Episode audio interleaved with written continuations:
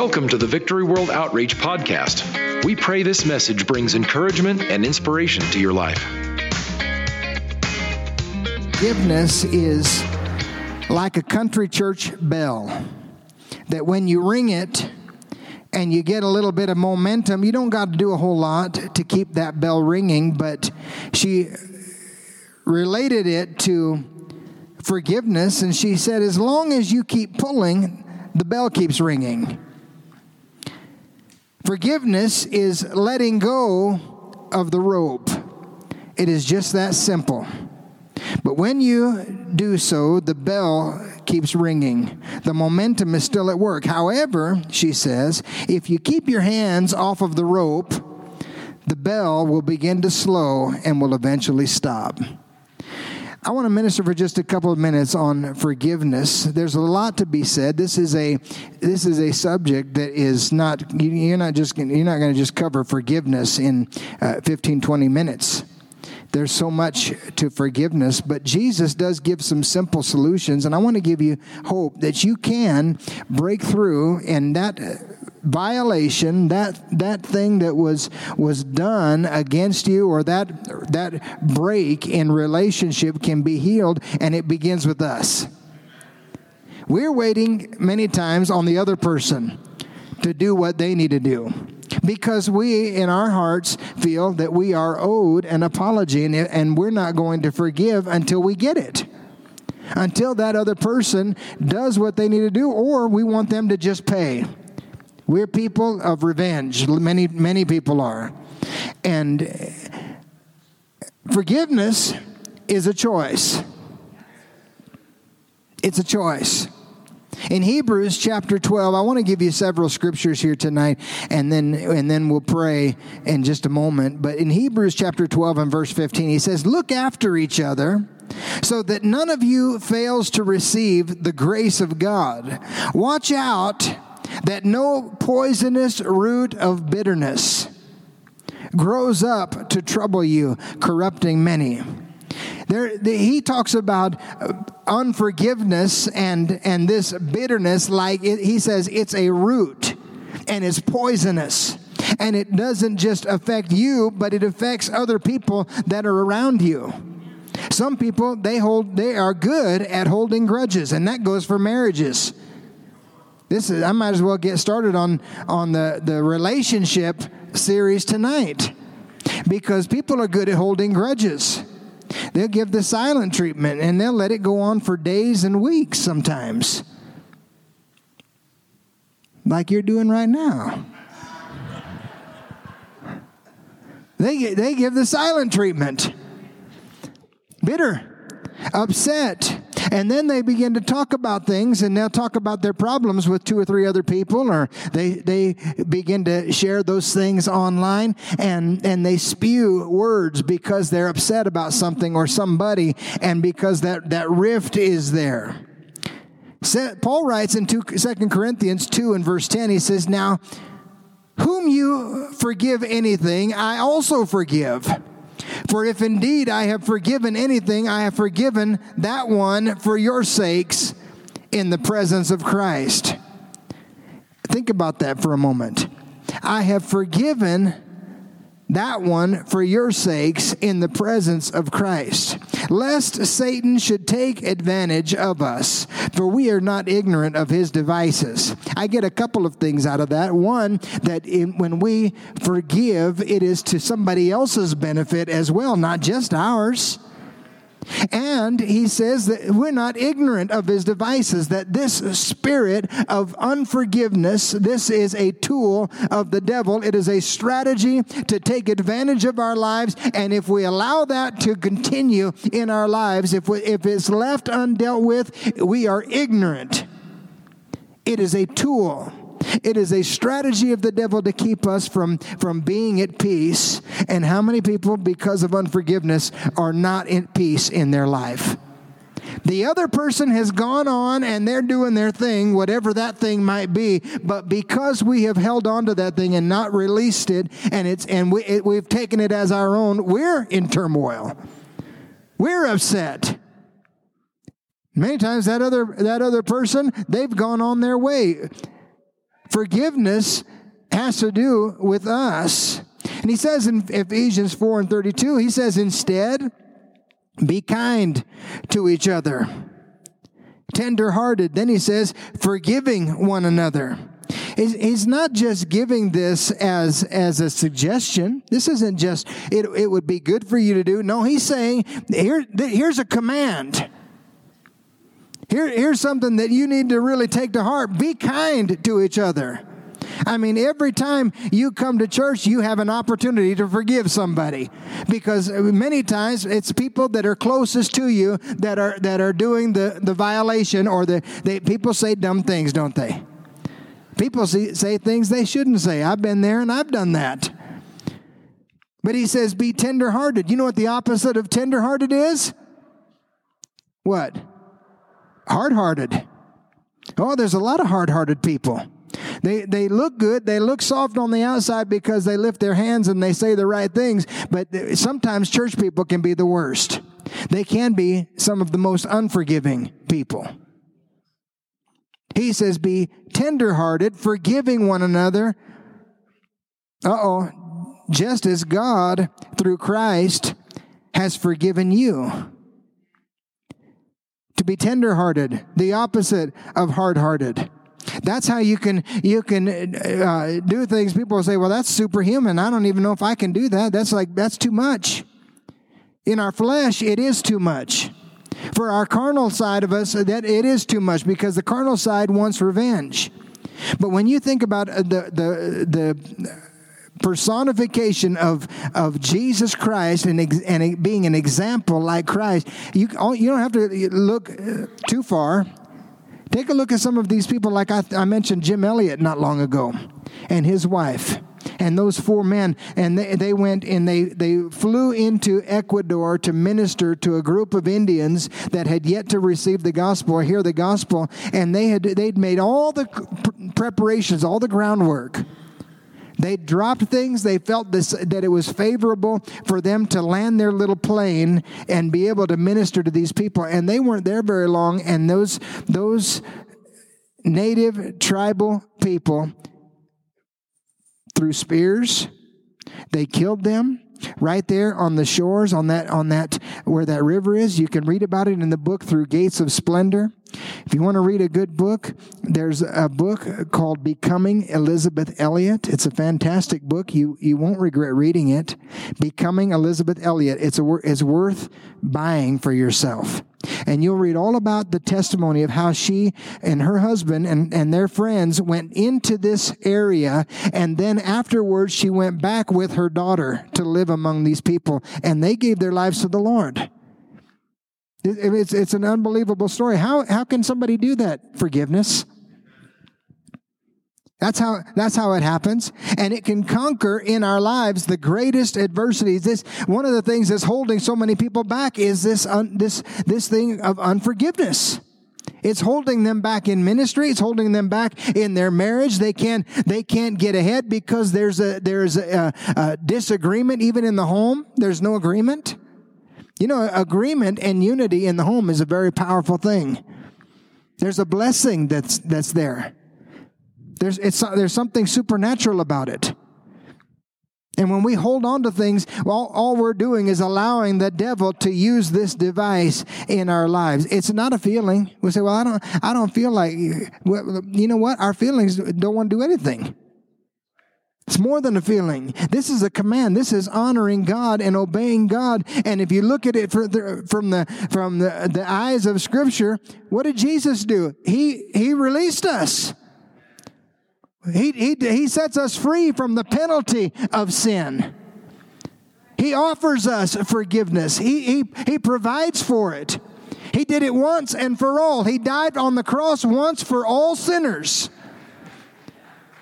The next person that comes to the altar, Jesus does not have to go back to the cross. He already did it. He, he, you say, what does that mean? It means that everybody can, have, can be pardoned. Now, you can choose to reject that pardon. I found an interesting story. In 1929, two men, George Wilson and James Porter, robbed a United States mail carrier. Both of these men were captured and tried in court. In May of 1830, both men were found guilty of six charges, including robbery of the mail and putting the life of the driver in jeopardy. Both of them received their sentences, believe it or not, at this time, execution by hanging, to be carried out on July 2nd.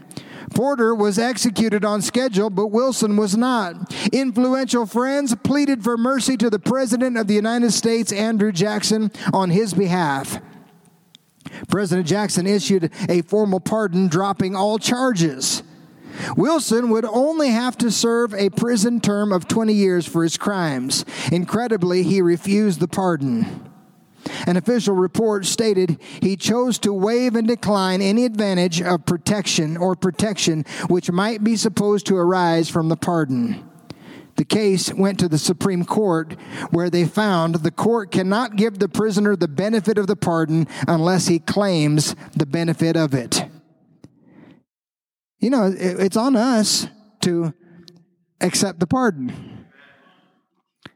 And you know, your biggest challenge, you may say, well, I don't have any trouble. I don't have any problem with pornography. I, I can drive past a liquor store. I don't, I'm not, I'm not tempted to do any of these, these other things. But your biggest challenge might be in this area of unforgiveness or strife. Jesus said, offenses must come. They're, they're, you're you're going to have some offenses. You will be offended right? And and I mentioned it before that that if anybody has a right to be offended, Jesus. He, he, he was offended.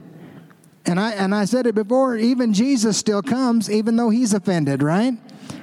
So don't don't get mad because somebody offends you and and says something that you know that they they didn't even possibly even consider and think about when they when they said it. People say lots of dumb things. And even if they meant it, put it before the Lord. God knows how to deal with people. There's a way to handle it. But you know, sometimes people will come to church and, and they they he, one sits on one side of the church. They, oh, you go to the 11? Well, I'm going to the 9. And this one, well, I, I, can't be, I can't be with this person. I can't be in this small group. I can't do X, Y, or Z. But, but listen to what Jesus says in Matthew 18 and 7. Woe to the world because of offenses.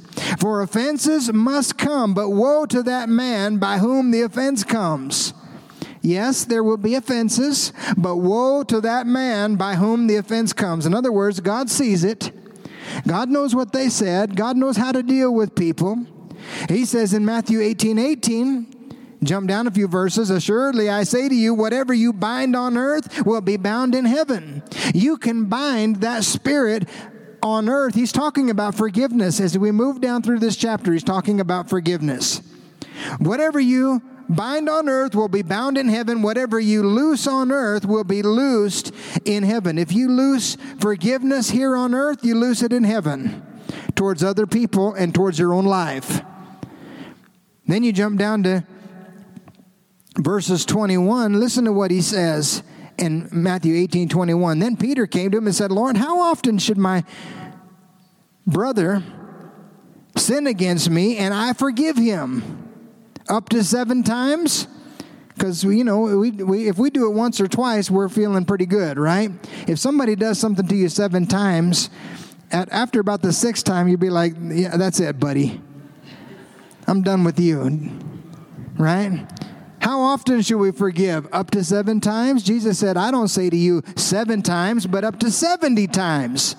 Oh 70 times seven Therefore, the kingdom of heaven is like a certain king who wanted to settle accounts with his servants. And when he had begun to settle accounts, one was brought to him who owed him 10,000 talents. That doesn't sound like a lot to some people, but when I looked it up, and now you you can find all kinds of things on Google, all right? And there's a hundred people saying a hundred different things, so you you just have to take this for what it's worth, all right? One person said today one talent would be worth 348,000. Now realize that 10,000 talents is 200,000 years of labor. It is 60, 60 million working days. In modern money, it is 3.48 billion. This is what one, one Googleite or whatever you call those websites, somebody said. Another one said this based on footnotes from the New Living Translation Bible, which I tend to lean more on this one. 10,000 talents is roughly 375 tons of silver. Silver today is about $20 a troy ounce, according to what, when this was written, with about 29,000 troy ounces in a ton, it would have been 226 million and some and some change. A lot. I don't want to burden you with all the numbers. And the, the point being, it's a lot. I mean, he was, it was, he was forgiven this incredible debt. But in verse 25, it says, But as he was not able to pay, his master commanded that he be sold with his wife and children, not just him, but his whole family, and everything that he had, and the payment be made. The servant therefore fell down before him, saying, Master, have patience with me, and I will pay you all. Then the master of that servant was moved with compassion, released him, and forgave him the debt. But the servant went out and found one of his fellow servants who owed him a hundred denarii. So put that 226 million against 15 bucks. And he laid hands on him, not in a good way, but around his throat, more than likely and took him by the throat, saying, Pay me what you owe. So his fellow servant fell down at his feet and begged him, just like he just did, saying, Have patience with me, and I will pay you all. And he would not, but went and threw him into prison until he should pay the debt. So when his fellow servants saw what had been done, they were very grieved and came and told their master all that had been done. And the master, after he had called him, said to him, You wicked servant. I forgave you all of that debt because you begged me. Should you not also have had compassion on your fellow servant just as I had pity on you? And his master was angry and delivered him to the torturers until he should pay all that was due to him.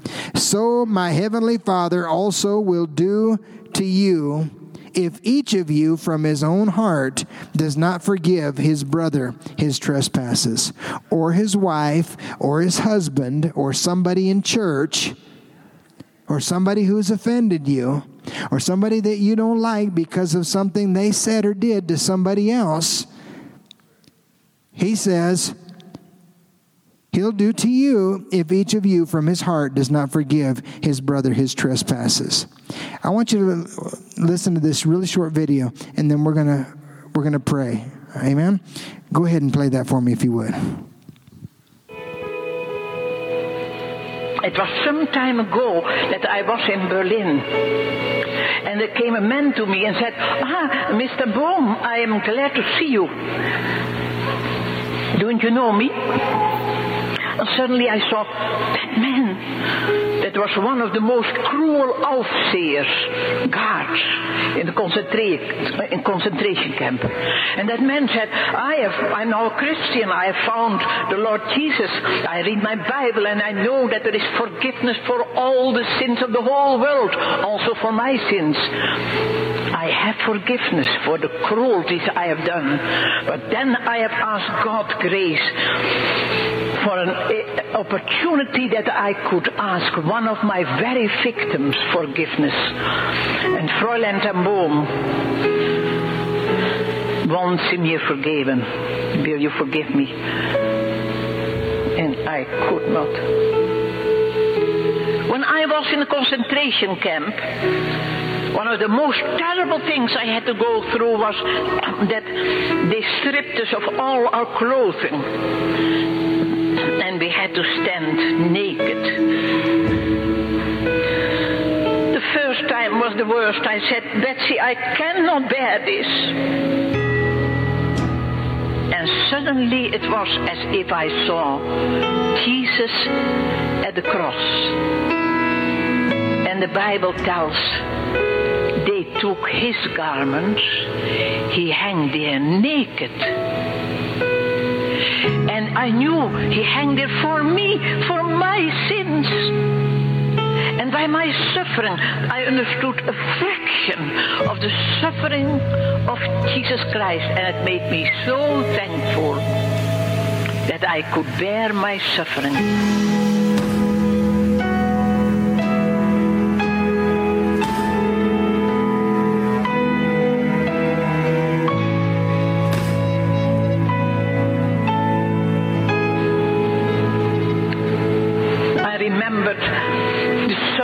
My dying sister through him.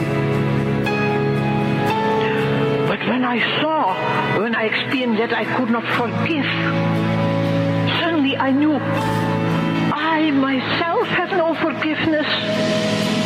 Do you know that Jesus has said that? When you do not forgive those who have sinned against you, my heavenly Father will not forgive you your sins. I, I knew, oh, I'm not ready for Jesus coming because I have no forgiveness for my sins. But I was not able, I could not, I could only hate him.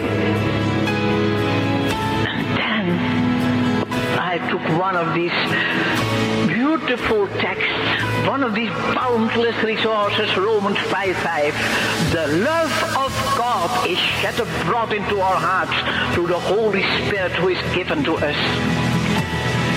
Said, thank you, Jesus, that you have brought into my heart God's love through the Holy Spirit who is given to me. And thank you, Father, that your love is stronger than my hatred and unforgiveness. That same moment, I was free. And I could say, brother, give me your hand. And I shook hands with him. And it was as if I felt God's love stream through my arms.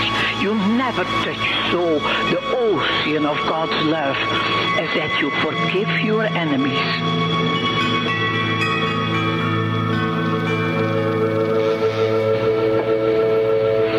Can you forgive? No. I can't either. But he can. Amen. Pretty good, isn't it?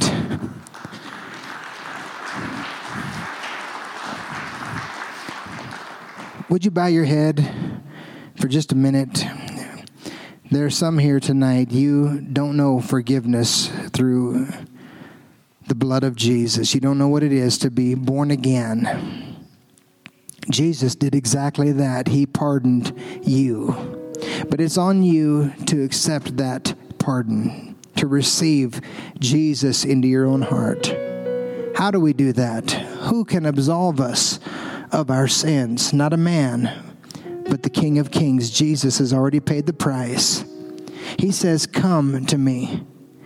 Tonight, while our heads are bowed, I want to ask how many in this place you say, You know, Pastor, I don't know him. I'm not saved. I'm not born again.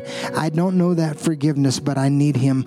Pray for me. How many would lift up your hands in this place all over? Would you just raise up your hand? You're not right with God. You're not ready to stand before him, but you need prayer. How many quickly? Just raise it up high. Amen. God bless you. I see some hands. Yes. There's some others here you're holding unforgiveness. I'm not going to ask for a show of hands because I know that there are probably many. There, there's someone there's some situation that is a, a, a terrible thing in your mind and you've held on to this unforgiveness. But tonight, I can tell you, you need to repent. You need to forgive. You need Jesus to help you in that situation. I want to just pray a prayer of salvation. And would you just pray this with me before we come and find a place to pray and move about this auditorium and get a hold of God. And would you just say this with me? Say, Lord Jesus, I ask for help. I ask for forgiveness. Lord, wash me, cleanse me, take this sin from my life. I surrender my heart and I ask you, come into my life. Be my Savior. Be my Lord. Walk with me and help me live for you. In Jesus' name I pray. Amen. Amen. Would you stand? Let's all stand. For those that want to pray at your seat tonight, you we're going to take the, the, the rest of this time to find a place to pray. You're welcome to, to pray at your seat or pray anywhere in these altars, but we're going to turn the remaining part of this service into a prayer meeting. Some here you need you need to forgive some people. Take it to the Lord. Take that burden to the Lord. Don't don't pick it back up. Don't put it back on your own shoulders. Leave it at the altars and leave that burden with Him. Amen. Let's find a place to pray and let's begin to touch heaven. Let's get a hold of God this evening. Amen.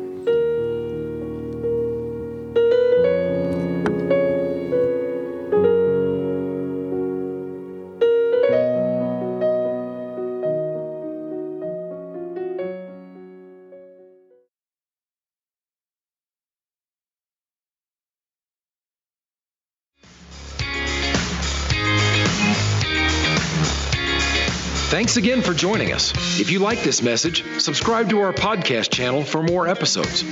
We would love it if you would rate it and share it with your friends. For more content from Victory World Outreach and to learn more about us or to support this ministry, go to VWOnow.com.